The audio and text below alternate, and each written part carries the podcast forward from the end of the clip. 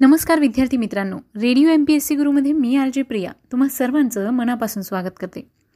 विद्यार्थी मित्रांनो आपण व्यक्तिविशेष या सत्रात काही विशेष व्यक्तींची माहिती ऐकत असतो. साहित्य कला क्रीडा विज्ञान तंत्रज्ञान अशा सगळ्याच क्षेत्रात ज्या व्यक्तींनी उल्लेखनीय अशी कामगिरी केली आहे त्या व्यक्तींची माहिती आपण जाणून घेणार जाणून घेत असतो. मग मित्रांनो असाच एक महत्त्वाचा विषय म्हणजे चित्रकला. बऱ्याचदा आपण स्वतः चित्रकलेच्या तासाला चित्र काढत बसायचो. तेवढाच काय तो आपला चित्रकलेचा संबंध. पण मित्रांनो तेव्हा काही नावं आपण ऐकली होती की ह्या चित्रकाराचं चित्र हे इतक्या करोडो रुपयांमध्ये विकलं गेलं. तेव्हा एक साधा विचार तरी आपल्याला येत होता का की चित्रकला या क्षेत्रात करिअर होऊ शकतं आणि इतक्या करोडो रुपयांना एक चित्र विकलं जाऊ शकतं? मित्रांनो आज आपण चित्रकला पेंटिंग याच क्षेत्रातील एका महत्त्वाच्या व्यक्तीविषयी जाणून घेणार आहोत. आणि या व्यक्तीचं नाव आहे मकबूल फिदा हुसेन. मित्रांनो यांचीसुद्धा चित्र लाखो करोडो रुपयात विकली गेली. छायाचित्रण चित्रपट निर्मिती काव्य अशा अनेक क्षेत्रात आपला वैशिष्ट्यपूर्ण ठसा उमटवणारे अष्टपैलू व्यक्तिमत्व म्हणून देखील एम एफ हुसेन यांना ओळखलं जातं. एम एफ हुसेन म्हणजेच मकबूल फिदा हुसेन. पण सर्वांना ते एम एफ हुसेन या नावानेच सर्वपरिचित. मित्रांनो एम एफ हुसेन म्हटलं की आपल्याला माधुरी दीक्षितची चित्र डोळ्यासमोर येतात. माधुरी दीक्षितची बरीचशी चित्रं त्यांनी काढली आहेत. त्यांचंच एक गाजलेलं चित्र म्हणजे धावत्या घोड्यांचं चित्र. हे चित्रसुद्धा आकर्षणाचा विषय आहे. मित्रांनो आज आपण त्यांच्याविषयी सविस्तरपणे जाणून घेऊया आजच्या या व्यक्तिविशेष सत्रात.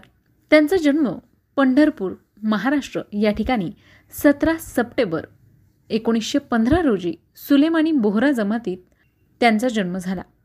हुसेन आणि जुनाईब हे त्यांचे आईवडील. ते लहान असतानाच त्यांच्या आईचं निधन झालं. काही कालावधीनंतर त्यांच्या वडिलांनी दुसरं लग्न केलं व हे कुटुंब इंदोरमध्ये स्थायिक झालं. हुसेन यांना वडिलांनी इस्लाम धर्माची शिकवण घेण्यासाठी आपल्या सासऱ्यांकडे सिद्धपूर गुजरात या ठिकाणी पाठवले. त्यानंतर त्यांचं शालेय शिक्षण इंदूर येथे झालं. पुढे व्ही. डी. देवळालीकर यांच्या कलाशाळेत हुसेन यांनी काही काळ कला शिक्षण घेतलं. ते इंदूरमध्ये असताना अभिजात शैलीतील चित्रे रंगवायला त्यांनी सुरुवात केली होती. इंदूरमधील होळकर प्रदर्शनात त्यांच्या चित्राला सुवर्णपदकं मिळाली होती. एकोणीसशे चौतीसमध्ये हुसेन मुंबईत आले. सर जे जे स्कूल ऑफ आर्ट्समध्ये द्वितीय वर्षाची परीक्षा उत्तीर्ण झाल्यानंतर त्यांनी शिक्षण सोडलं आणि मुंबईत ते चित्रपटांची भव्य भित्तीपत्रके म्हणजेच पोस्टर्स रंगवू लागले. या दरम्यानच त्यांची विख्यात ज्येष्ठ चित्रकार ना श्री बेंद्रे यांच्याशी ओळख झाली. त्यांचे मार्गदर्शन हुसेन यांना लाभले. मोठमोठ्या आकारातील चित्रे रंगवायचा सराव त्यांना झाला.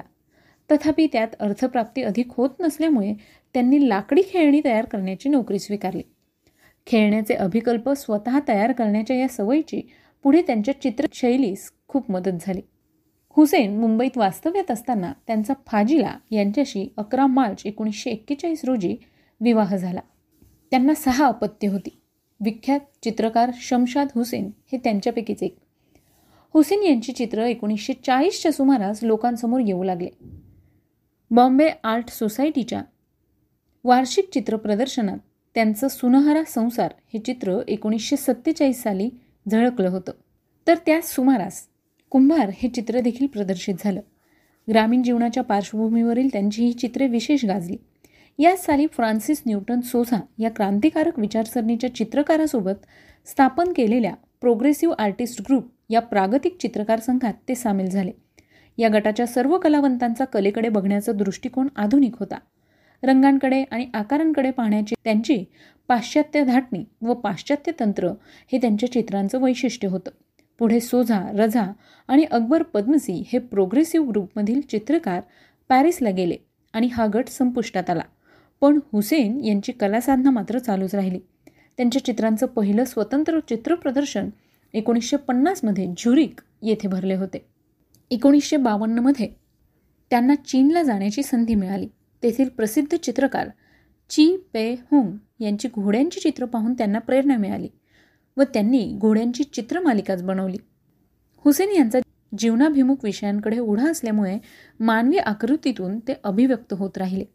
अमूर्त अभिव्यक्तिवादी म्हणजेच ॲबस्ट्रॅक्ट एक्सप्रेशनिझम पाश्चात्य शैलीतून भारतीय परंपरेला अनुसरणारे विषय त्यांनी चितारले. होळी बाळाराम स्ट्रीट मराठी स्त्रिया टोपलीतील मूल बाहुलीचे लग्न रेड न्यूड इत्यादी त्यांच्या चित्रांना विशेष कीर्ती लाभली. Lord and lady received by his highness Maharaja Holkar या चित्रात इंदूरचा संदर्भ आहे.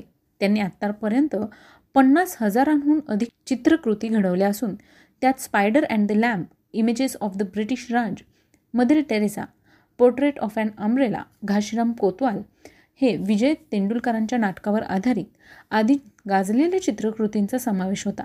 रामायण महाभारत आणि हाजयात्रा हजयात्रा या त्यांच्या चित्रमालिका जगभर गाजल्या. त्यापैकी रामायण व महाभारत या मालिका त्यांनी राम मनोहर लोहियांच्या सूचनेवरून चितारल्या होत्या.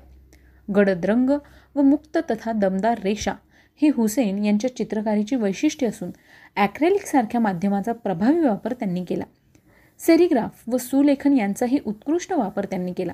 त्यांच्या चित्रकृती प्रतिमांकित असतात तसेच त्यात प्रतिकात्मकताही असते.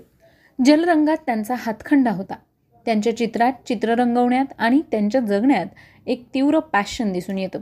व्यक्तिचित्रे भित्तिचित्रे चित्रजवनिका म्हणजेच स्ट्रॅपेस्टी यांसारखे चित्रप्रकारही त्यांनी सारख्याच सामर्थ्याने हाताळले.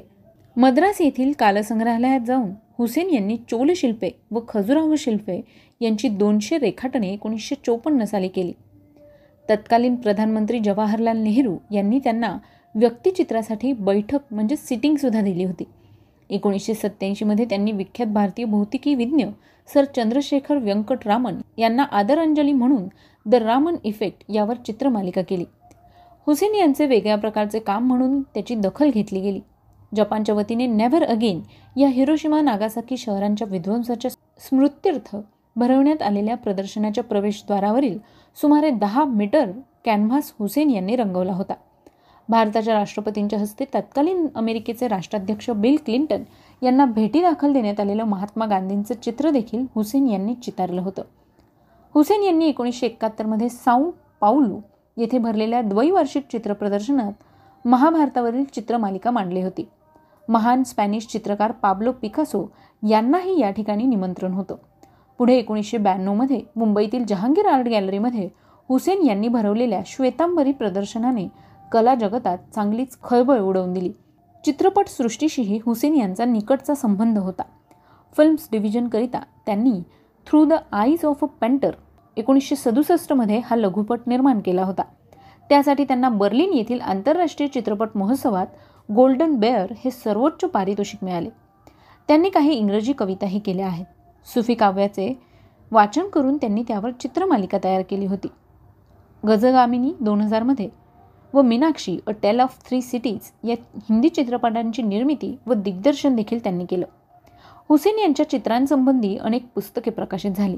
त्यापैकी अयाज एस. पिरभॉय यांचे पेंटिंग्स ऑफ हुसेन हे एक उल्लेखनीय पुस्तक. टाटा स्टील इंडस्ट्रीजचे त्यांच्यासंबंधी तब्बल पाच किलोग्रॅम वजनाचे एक पुस्तक प्रकाशित केले. एकोणीसशे त्र्याऐंशीमध्ये पंडोल आर्ट गॅलरीने स्टोरी ऑफ अ ब्रश हे पुस्तक हुसेन यांच्यावर प्रकाशित केले असून त्यात त्यांची कहाणी त्यांच्याच हस्ताक्षरात छापण्यात आले आहे त्यांच्या चित्रांचं आणखी एक दुर्मिळ पुस्तक म्हणजे ट्रँगल्स. हुसेन यांच्यासह ब्रिटिश लेखक डेव्हिड वार्क आणि ज्योत सिंग या तिघांचं हे संयुक्त पुस्तक. मात्र त्याच्या केवळ पाचशेच प्रती छापल्या गेल्या होत्या. हुसेन यांना चित्रकलेतील त्यांच्या योगदानाबद्दल अनेक मानसन्मान लाभले. त्यात एकोणीसशे सहासष्टमध्ये पद्मश्री एकोणीसशे त्र्याहत्तरमध्ये पद्मभूषण व एकोणीसशे एक्क्याण्णवमध्ये पद्मविभूषण हे राष्ट्रीय सन्मान देण्यात आले. मध्य प्रदेश सरकारचा कालिदास सन्मान एकोणीसशे अठ्ठ्याऐंशी साली तर केरळ सरकारतर्फे मानाचा राजा रविवर्मा पुरस्कार दोन हजार सात साली देण्यात आला. रॉयल इस्लामिक स्ट्रॅटेजिक स्टडीज सेंटरने हुसेन यांचा मुस्लिम प्रभावी व्यक्तिमत्वांपैकी एक म्हणून गौरव केला होता. चीन येथे भरलेल्या जागतिक शांतता परिषदेत एकोणीसशे बावन्नमध्ये डॉक्टर सैफुद्दीन किचलू यांच्या अध्यक्षतेखाली सहभागी झालेल्या साठ सदस्यीय शिष्टमंडळात हुसेन यांचा समावेश होता. एकोणीसशे शहाऐंशीमध्ये त्यांची राज्यसभेवर नेमणूक झाली होती. तथापि एवढी उदंड लोकप्रियता व मान मनातब लाभून देखील हुसेन यांचं व्यक्तिमत्व मात्र सदैव वादग्रस्त राहिलं. त्यांच्या हिंदू देवदेवतांच्या आक्षेपार्ह चित्रांच्या संदर्भात हिंदू संघटनांनी आक्रमक भूमिका घेतली होती. यानंतर हुसेन यांनी दोन हजार नऊ साली देश सोडला. भारत सोडल्यानंतर ते दुबईत वास्तव्यास होते. तिथे त्यांनी नंतर रेड लाइट म्युझियमची स्थापना केली. भारतीय नागरिकत्व त्यागून त्यांनी नंतर कतारचं नागरिकत्व स्वीकारलं होतं. तिथे त्यांनी अरबी संस्कृतीचा इतिहास व भारतीय संस्कृतीचा इतिहास या दोन महत्त्वाच्या प्रकल्पांवर काम केले. आयुष्याची अखेरची काही वर्ष त्यांनी दोहा कतार आणि लंडन येथे वास्तव्य केले. संवेदनशील कलावंत असलेल्या हुसेन यांचे सतत प्रयोगशील असणे हीच त्यांची ताकद होती. त्यांच्या प्रत्येक चित्रात एक आश्चर्यचकित करणारा दृश्य परिणाम आहे. तो त्यांच्या व्यक्तिमत्वाचा एक अविभाज्य भाग आहे. त्यांचा उल्लेख भारताचा पिकासो म्हणून केला जातो.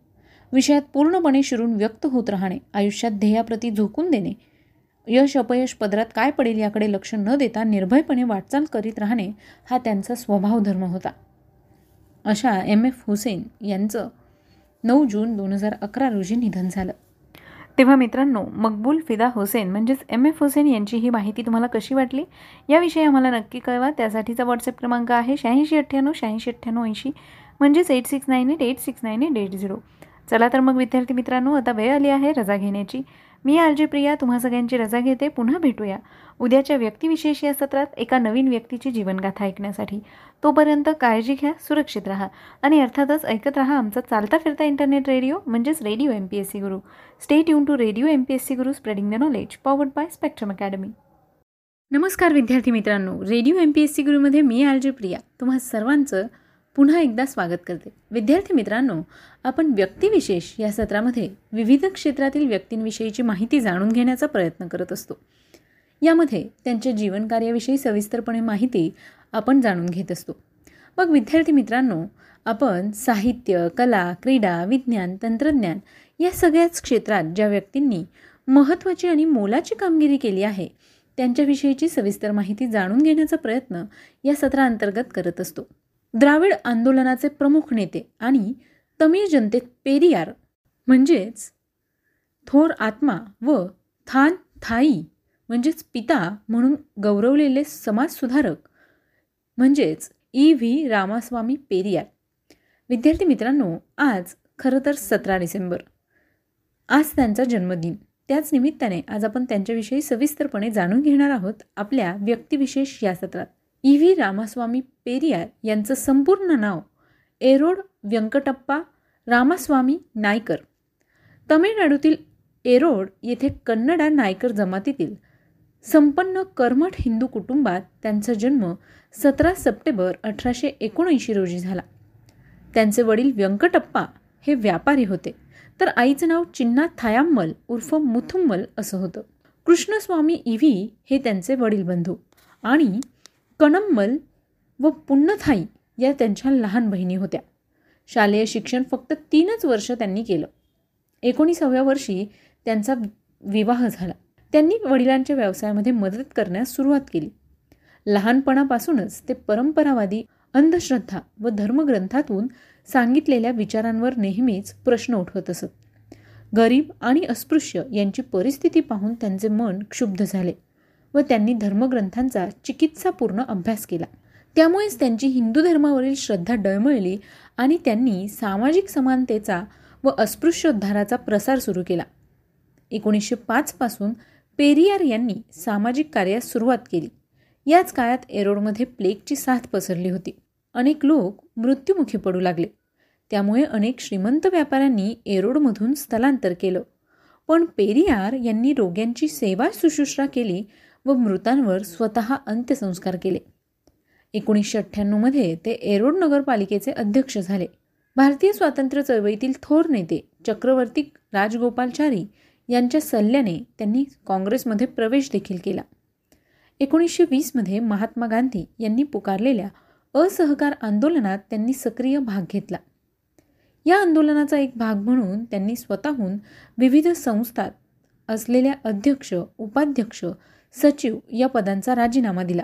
या असहकार आंदोलनात त्यांना तुरुंगवास भोगावा लागला.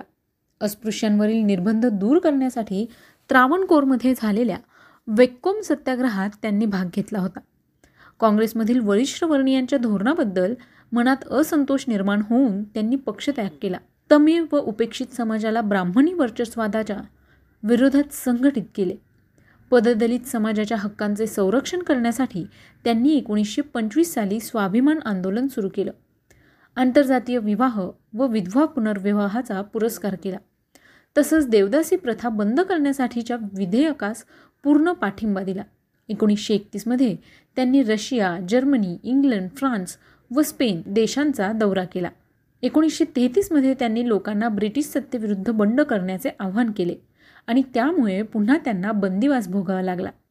पहिल्या काँग्रेस मंत्रिमंडळाच्या काळात एकोणीसशे सदोतीसमध्ये त्यांनी प्रथम हिंदी भाषेविरोधी आंदोलन सुरू केलं होतं. त्यासाठीही त्यांना तुरुंगवास भोगावा लागला.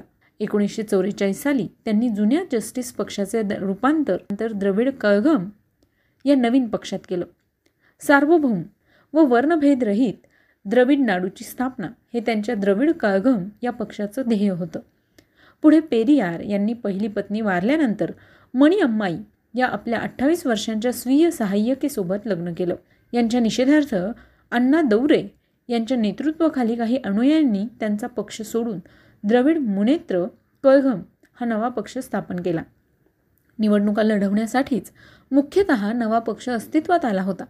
पक्षात फूट पडली तरी पेरियार यांचा तमिळ जनतेवरील वैयक्तिक प्रभाव कमी झाला नव्हता.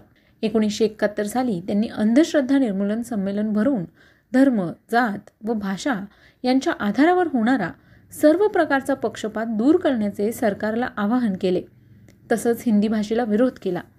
एकोणीसशे चौतीसपासून त्यांनी सामाजिक क्रांतीला वाहून घेतले होते. हिंदू धर्म हे ब्राह्मणांच्या वर्चस्वाचे व मक्तेदारीचे एक साधन आहे. मनुस्मृती हे अमानुष आहे आणि पुराणे म्हणजे परिकथा आहेत अशी त्यांची मतं होती. वर्णव्यवस्था बालविवाह सक्तीचं वैधव्य यांविरुद्ध ते सतत प्रचार करीत.